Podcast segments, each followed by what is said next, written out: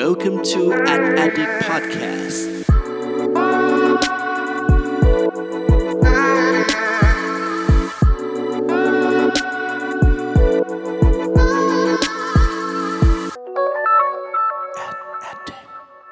สวัสดีครับ ขอต้อนรับเข้าสู่ Ad Addict Podcast ตอนที่ 2 กับผม เพิร์ดพงปิติภาสุกยืดครับ วันนี้นะครับประเด็นที่เราอยากจะมาชวนเพื่อนๆพูดคุยกันนะครับก็คือในเรื่องของสื่อสื่อหนึ่งที่ปัจจุบันเนี่ยไม่ว่าจะเป็นนักการตลาดจากฝั่งแบรนด์เอง หรือว่านักโฆษณานะครับจากทางเอเจนซี่หรือแม้กระทั่งนักประชาสัมพันธ์ PR เอเจนซี่ต่างๆเนี่ยผมคิดว่าตอนนี้เนี่ยทุกๆ คนเนี่ยต้องเริ่มคุ้นเคยแล้วก็หนีไม่พ้นแน่ๆนะครับกับการใช้สื่อคนกลุ่มนี้นะครับซึ่งก็คือกลุ่ม อินฟลูเอนเซอร์นั่นเองนะฮะถ้าพูดถึงอินฟลูเอนเซอร์นะครับ เชื่อว่าเพื่อนๆเนี่ยก็คงรู้กันอยู่แล้วเนาะว่าปัจจุบันเนี่ยอินฟลูเอนเซอร์เนี่ยเกิดขึ้นมาเยอะแยะมากมายนะครับ ไม่ว่าจะเป็นยูทูบเบอร์บล็อกเกอร์เจ้าของเพจต่างๆนะครับ เจ้าของ Account ใน Twitter หรือ Instagram ต่างๆ ซึ่งวันนี้เนี่ยเราจะยังไม่ได้มาพูดถึงนะครับว่า เฮ้ย จริง ๆ แล้วเนี่ยอินฟลูเอนเซอร์เนี่ยเขามีกี่ประเภทเขามีกี่แบบและแตกต่างกันอย่างไรนะครับ เดี๋ยวไว้วันหลังจะมาพูดเรื่องนั้นกัน แต่ว่าวันนี้เนี่ยเราอยากจะพูดในเรื่องที่ค่อนข้างสำคัญเหมือนกันนะครับ ซึ่งก็คือการร่วมงานกับอินฟลูเอนเซอร์ การร่วมงานกับอินฟลูเอนเซอร์เนี่ยสำคัญยังไงนะครับ หลายๆคนเนี่ยอาจจะสงสัยอยู่เหมือนกันแหละว่าเฮ้ยก็ปกติก็ใช้อินฟลูเอนเซอร์มันก็ไม่เห็นมีอะไรยากเลยนะ ก็แค่ติดต่อเข้าไปนะครับ บอกว่าเอ้ยฉันอยากจะได้อย่างนี้ แล้วก็จ่ายตังค์ให้เขาไปก็จบแล้วนะครับ แต่ว่าจริง ๆ วันนี้เองเนี่ยจากประสบการณ์ที่ตัวผมเองเคยอยู่ในฝั่งของเอเจนซี่รวมถึง การเป็นอินฟลูเอนเซอร์ด้วยนะครับ ก็คือคงเห็นมาในในในสองมุมแล้วแหละวันนี้เลยเลยอยากจะมาแชร์นะครับว่าจริง ๆ แล้วเนี่ยเราจะสามารถร่วมงานกับอินฟลูเอนเซอร์อย่างไร ให้สามารถตอบโจทย์ทางแบรนด์ได้อย่างเต็มที่เลยนะครับ แล้วก็อินฟลูเอนเซอร์เหล่านั้นเนี่ยเขาก็จะได้ happy มากขึ้นด้วยนะครับดังนั้นวันนี้เราจะมาพบกับประเด็นนะครับสรุป 10 เคล็ดลับการร่วมงานกับอินฟลูเอนเซอร์อย่างไร ให้ราบรื่นและมีประสิทธิภาพมากที่สุดนั่นเองครับ ข้อแรกนะครับคือการที่เราเนี่ยจะต้องทำความเข้าใจก่อนครับว่าอินฟลูเอนเซอร์เหล่านั้นเนี่ยเขาคือใคร เขาใช้ช่องทางไหน วิธีการสื่อสารของเขาเนี่ยเป็นแบบไหนนะฮะ เพราะว่าจริงๆแล้วเนี่ยอาจจากประสบการณ์ที่ตัวผมเองเคยพบเจอมาเหมือนกัน บางทีเนี่ยเอเจนซี่หลายๆเจ้าที่ติดต่อมาอ้าวบางทีไม่ไม่ทราบด้วยซ้ำเนาะว่าจริงๆแล้วเนี่ย แอดดิกคือใครนะฮะแอดดิกทำคอนเทนต์เกี่ยวกับอะไร บางคนมาแบบหุยหลุดเลยนะฮะไม่ได้เกี่ยวกับโฆษณาเลย อย่างนั้นเนี่ยก็ค่อนข้างยากนิดนึง แล้วก็แว้บแรกที่เรา มันเหมือนเป็นการสร้าง first impression แหละฮะว่าแว้บแรกที่เราเจอกันเนี่ย แต่คุณกลับไม่ได้ทำการบ้านมาว่าแบบฉันเป็นใครนะฮะมันก็จะทำให้อินฟลูเอนเซอร์เหล่านั้นเนี่ยรู้สึก นิดนึงเหมือนกันแหละว่า เอ้ยทำไมอะทำไมไม่รู้จักเขาหน่อยเหรอแล้วอยากจะใช้เขาจริง ๆ หรือเปล่าเนี่ยนะครับดังนั้นเนี่ยสำคัญมาก ๆ อย่างแรกเลยคือ ต้องทำความรู้จักอินฟลูเอนเซอร์ที่คุณเนี่ยสนใจอยากจะร่วมงานกับเขาให้ดีก่อนนั่นเองนะครับสำหรับข้อ2นะฮะถ้าสมมติว่าเราทำการบ้านมาเรียบร้อยแล้ว เรารู้จักเขาแล้วล่ะว่าอินฟลูเอนเซอร์คนนี้เป็นแบบนี้เราเนี่ยอยากจะติดต่อใช้งานเขามากจริง ๆ เลย แต่พอเราไปคุยกับเขาแล้วนะครับ เราจะต้องมี brief ที่ค่อนข้างชัดเจน ว่าจริงๆแล้วเนี่ย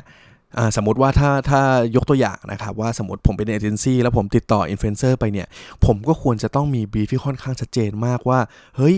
objective ของการที่เราอยากจะให้อินฟลูเอนเซอร์เนี่ยสื่อสาร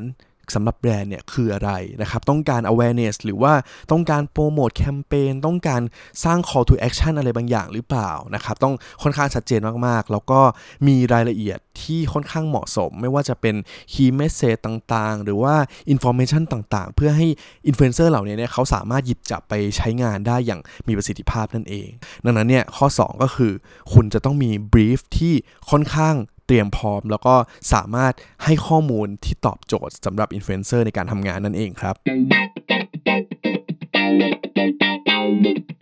สำหรับข้อที่3นะครับก็เป็นเรื่องที่สำคัญมาก ๆ เลยทีเดียว เพราะว่าการที่เวลาเนี่ยเราร่วมงานกับอินฟลูเอนเซอร์เราจะเห็นเลยครับว่าอินฟลูเอนเซอร์แต่ละเจ้าเนี่ยเขาก็มี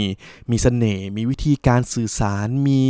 มีสไตล์ที่แตกต่างกันไปใช่ไหมครับ ดังนั้นเนี่ย การที่เราอยากจะให้เขานำเสนอคอนเทนต์ต่างๆ หรือว่าผลิตชิ้นงานที่ตอบโจทย์ทางแบรนด์เราจริง ๆ เนี่ย พอเรามีบรีฟที่ชัดเจนตามข้อ 2 ไปเลยใช่ไหมฮะ พอมาข้อ3เนี่ยเนี่ยเราควรให้อิสระเขาในการคิดงานอย่างเต็มที่นะฮะ เราไม่ควรจะไปกำหนดกรอบอะไรที่มันแบบโอ้โห ปิดกั้นความเป็นตัวตนของเขามากนัก ไปกำหนดเลยว่าเฮ้ยเขาต้องพูดอย่างนี้อย่างนี้นะ สิ่งนั้นแหละเป็นสิ่งที่ พูดตามตรงว่าอินฟลูเอนเซอร์เขาจะไม่ค่อยชอบกันนั่นเองนะครับ ดังนั้นเนี่ยสำคัญมากๆ ข้อที่ 3 คุณจะต้องให้อิสระในการที่ให้อินฟลูเอนเซอร์เนี่ยสามารถนำเสนอผลงานต่างๆ ให้เต็มที่ในแบบของเขาเอง และสามารถตอบโจทย์ทางแบรนด์ของเรานั่นเอง สำหรับข้อที่ 4 นะฮะ ก็จะเป็นวิธีการแล้วก็ไอเดียในการใช้อินฟลูเอนเซอร์แล้วล่ะนะฮะ ว่าปกติเนี่ยโอเค เราคงรู้กันอยู่แล้วว่าการใช้อินฟลูเอนเซอร์เนี่ยเราคงไม่สามารถใช้คนเดียวแล้วก็จบนะฮะ แต่ว่าเวลาเราใช้อินฟลูเอนเซอร์ทีเนี่ยก็คงต้องมีหลายคนหน่อย แต่ความยากคือเวลาเราจะสื่อสารไปอะครับมันมักจะมี message ที่ค่อนข้างแบบอะระบุ key message มาค่อนข้างชัดเจนแล้ว ถ้าสมมติว่าเราใช้อินฟลูเอนเซอร์10 เจ้า พูดเหมือนกันหมดเลย แน่นอนว่าผมคิดว่าผู้บริโภคเนี่ยเขาคงไม่ค่อยชอบเท่าไหร่นะฮะดังนั้นเนี่ยข้อที่4นะฮะเราไม่ควรใช้ pattern เดิมๆ แต่ว่าเราควรจะหาวิธีในการ manage influencer ยังไงให้เขาเนี่ยสามารถสื่อสารในรูปแบบที่แตกต่างกันไป แล้วก็ยังสามารถตอบโจทย์ของแบรนด์ได้อยู่นั่นเองนะครับก็คือการ customize การ personalize content ตามแต่ละ influencer นั่นเองครับ สำหรับข้อต่อไปข้อที่ 5 นะครับ ข้อที่ 5 เนี้ยจะเป็นในแง่ของการ support แล้วนะครับ สมมุติว่าเราติดต่อร่วมงานไปเรียบร้อย แล้วให้โจทย์แล้วให้โอกาสเขาทำงานเป็นตัวของตัวเองได้เต็มที่เรียบร้อย แต่ว่ามันจะมีเหตุการณ์แบบนี้เหมือนกันนะครับว่าสมมติว่าเวลาที่เราร่วมงานระหว่างที่เขากำลังทำคอนเทนต์คิดงานในต่างๆของเขาเนี่ยบางทีเขาจะต้องการความช่วยเหลือจากทางแบรนด์หรือว่าเอเจนซี่เหมือนกันนะครับดังนั้นเนี่ยข้อที่ 5สำคัญมากก็คือ เราจะต้อง standby รอนะครับเตรียมพร้อมกับการ support พร้อมช่วยเหลือพร้อมให้ข้อมูลให้คำตอบเขาอยู่เสมอนะครับเพราะว่ามันจะมีเหตุการณ์เกิดขึ้นแน่นอนว่าอินฟลูเอนเซอร์เนี่ยเขาอาจจะต้องการแบบข้อมูลจุดนี้ต่างๆ เพิ่มขึ้นนะครับ เราต้องคอยเตรียมตัวเตรียมพร้อมอยู่เคียงข้างเขาไว้นั่นเองครับสำหรับข้อที่6นะครับจะเป็นเรื่องที่ค่อนข้างใหญ่อยู่เหมือนกัน เพราะว่าจะเป็นเรื่องของ mindset ในการทำงานกับอินฟลูเอนเซอร์เลยทีเดียวนะฮะ ผมคิดว่าหลาย ๆ คนเวลาติดต่องานกับอินฟลูเอนเซอร์เวลาเราเราทำงานกับอินฟลูเอนเซอร์เนี่ยเรามักจะมองเขาในฐานะว่าเขาเนี่ยเป็นลูกจ้าง เพราะว่าปกติโอเค เราติดต่อไปเรามีค่าตอบแทนให้เนาะเขาก็ควรจะทำคอนเทนต์มีทำงานอะไรต่างๆ ที่เราต้องการออกมานั่นเอง แต่ถ้าสังเกตดูดีๆครับ เราจะเห็นว่าอินฟลูเอนเซอร์หลายๆเจ้าเหมือนกันเขาก็ไม่ได้รับทุกๆงานเนาะเขาก็เลือกเหมือนกันว่าเฮ้ยงานไหนมันมันสามารถตอบโจทย์ความเป็นตัวตนของเขาจริง ๆ แล้วก็เหมาะสมในสิ่งที่เขาอยากจะสื่อสารจริง ๆ ดังนั้นเนี่ยผมอยากให้หลาย ๆ คนอะลองมอง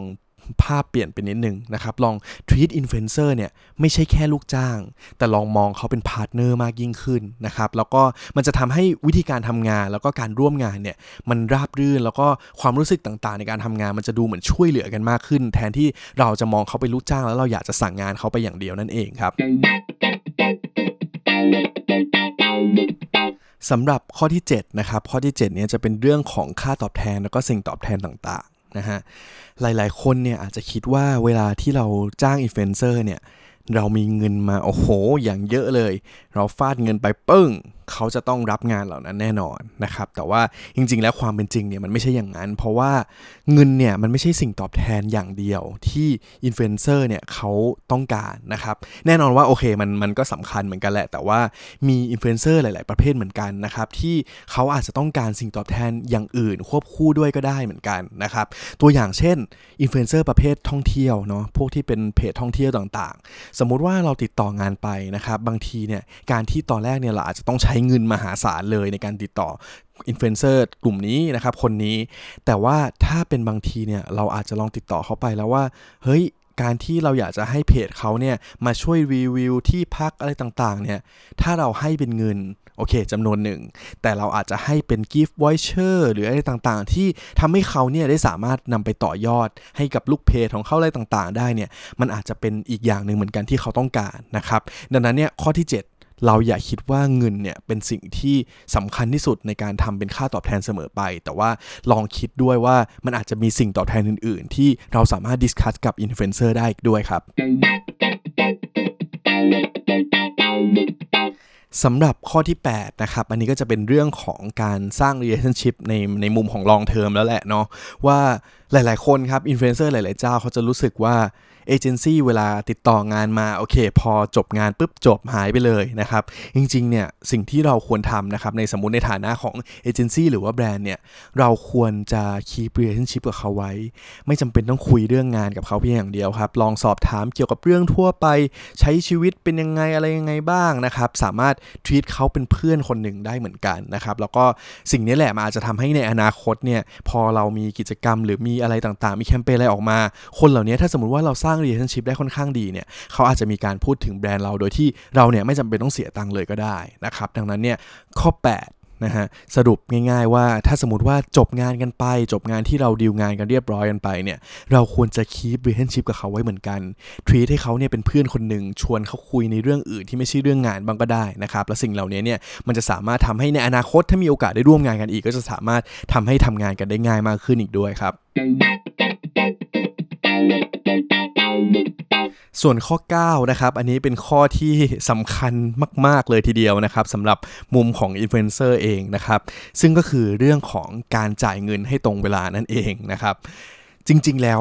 จากประสบการณ์ที่เจอมาจริง ๆ เลย เราจะเห็นเลยว่ามีเอเจนซี่ที่หลาย ๆ เจ้ามาก ๆ นะครับ ตกลงกันไว้ว่าอยากจะจ่ายเงินในช่วงเวลานี้เวลานี้แต่ว่าปรากฏว่า late ไปอีก 3 เดือนเนี้ยมันมันก็อาจจะทำให้ความรู้สึกของอินฟลูเอนเซอร์ที่มีต่อเอเจนซี่เจ้านั้นๆเนี่ยเปลี่ยนไปเหมือนกันนะครับดังนั้นเนี่ยจริง ๆ อันนี้เนี่ยเป็นเรื่องเล็กน้อยเนาะที่ผมคิดว่าหลายๆเอเจนซี่ก็อาจจะมองข้ามไปเหมือนกันนะครับเรื่องการจ่ายเงินให้ตรงเวลาเนี่ยเป็นสิ่งที่สำคัญมากๆเช่นเดียวกันครับ สำหรับข้อสุดท้ายนะครับข้อ 10 ข้อนี้จริงๆเป็นข้อที่สำคัญเหมือนกันเนาะแล้วก็อันนี้ผมไม่แน่ใจเหมือนกันว่าเอามาเป็นข้อสุดท้ายเนี่ยมันจะถูกต้องหรือเปล่า แต่ว่ามันเป็นสิ่งที่เราเนี่ยจะต้อง keep in mind ไว้เลยนะครับว่าการใช้อินฟลูเอนเซอร์เนี่ยมันเป็นสิ่งที่ค่อนข้างมีความเสี่ยงสูงเหมือนกัน ดังนั้นเนี่ยการวัดผลหรือว่าต่างๆ มันจะค่อนข้างยากครับ เวลาเราใช้อินฟลูเอนเซอร์มันจะกลับมาที่ข้อแรก ๆ เลยครับว่าเราเลยจะต้องมี objective ที่ชัดเจนมาก ๆ ว่าเราอยากใช้อินฟลูเอนเซอร์เหล่านี้เนี่ยเพื่ออะไร แต่ถ้าในแง่ของการขายในแง่ของอะไรจริง ๆ เนี่ยเราอาจจะไม่ได้ผลตามที่เราคาดหวังไว้ก็ได้นะครับ ดังนั้นต้องจำไว้เสมอว่าการใช้อินฟลูเอนเซอร์โอเค มันเป็นโอกาสในการเพิ่มช่องทางในการสื่อสารแหละ แต่เราไม่สามารถไปยึดติดว่าเราจะต้องได้ result ออกมาดีมากน้อยขนาดไหน เพราะว่าสุดท้ายแล้วการใช้อินฟลูเอนเซอร์ก็ถือว่าเป็นความเสี่ยงอยู่เช่นกันครับ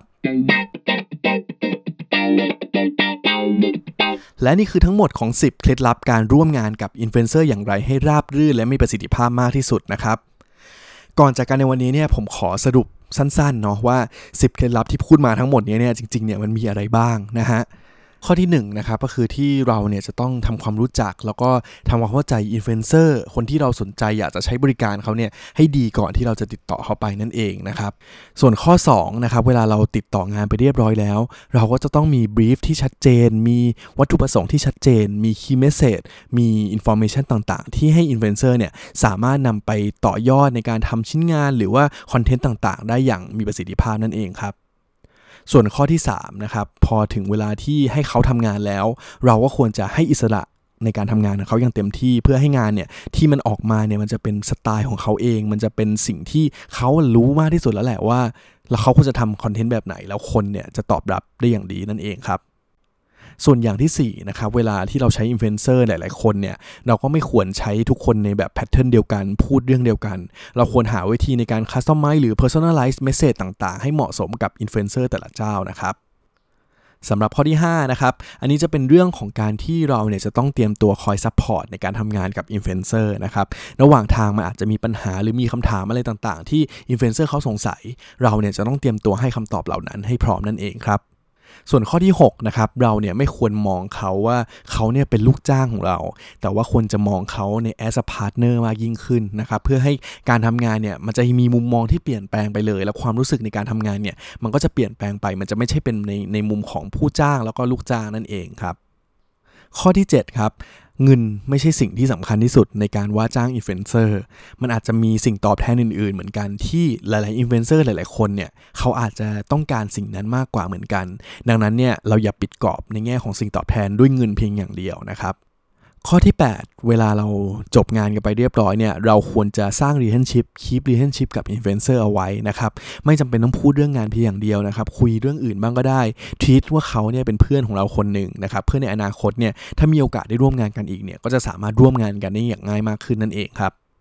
ข้อที่9นะครับจะเป็นเรื่องของการจ่ายเงินให้ตรงต่อเวลาตามที่ตกลงไว้นั่นเองนะครับมองดูแล้วอาจจะเป็นเรื่องเล็กๆ แต่ว่าเรื่องเล็กๆ นี้แหละอาจจะทำให้ความรู้สึกของอินฟลูเอนเซอร์ที่มีต่อแบรนด์หรือเอเจนซี่เนี่ยอาจจะรู้สึกแย่ไปเลยก็ได้นะครับดังนั้นเนี่ยเรื่องการจ่ายเงินตรงเวลาก็เป็นเรื่องที่สำคัญมากๆนะครับ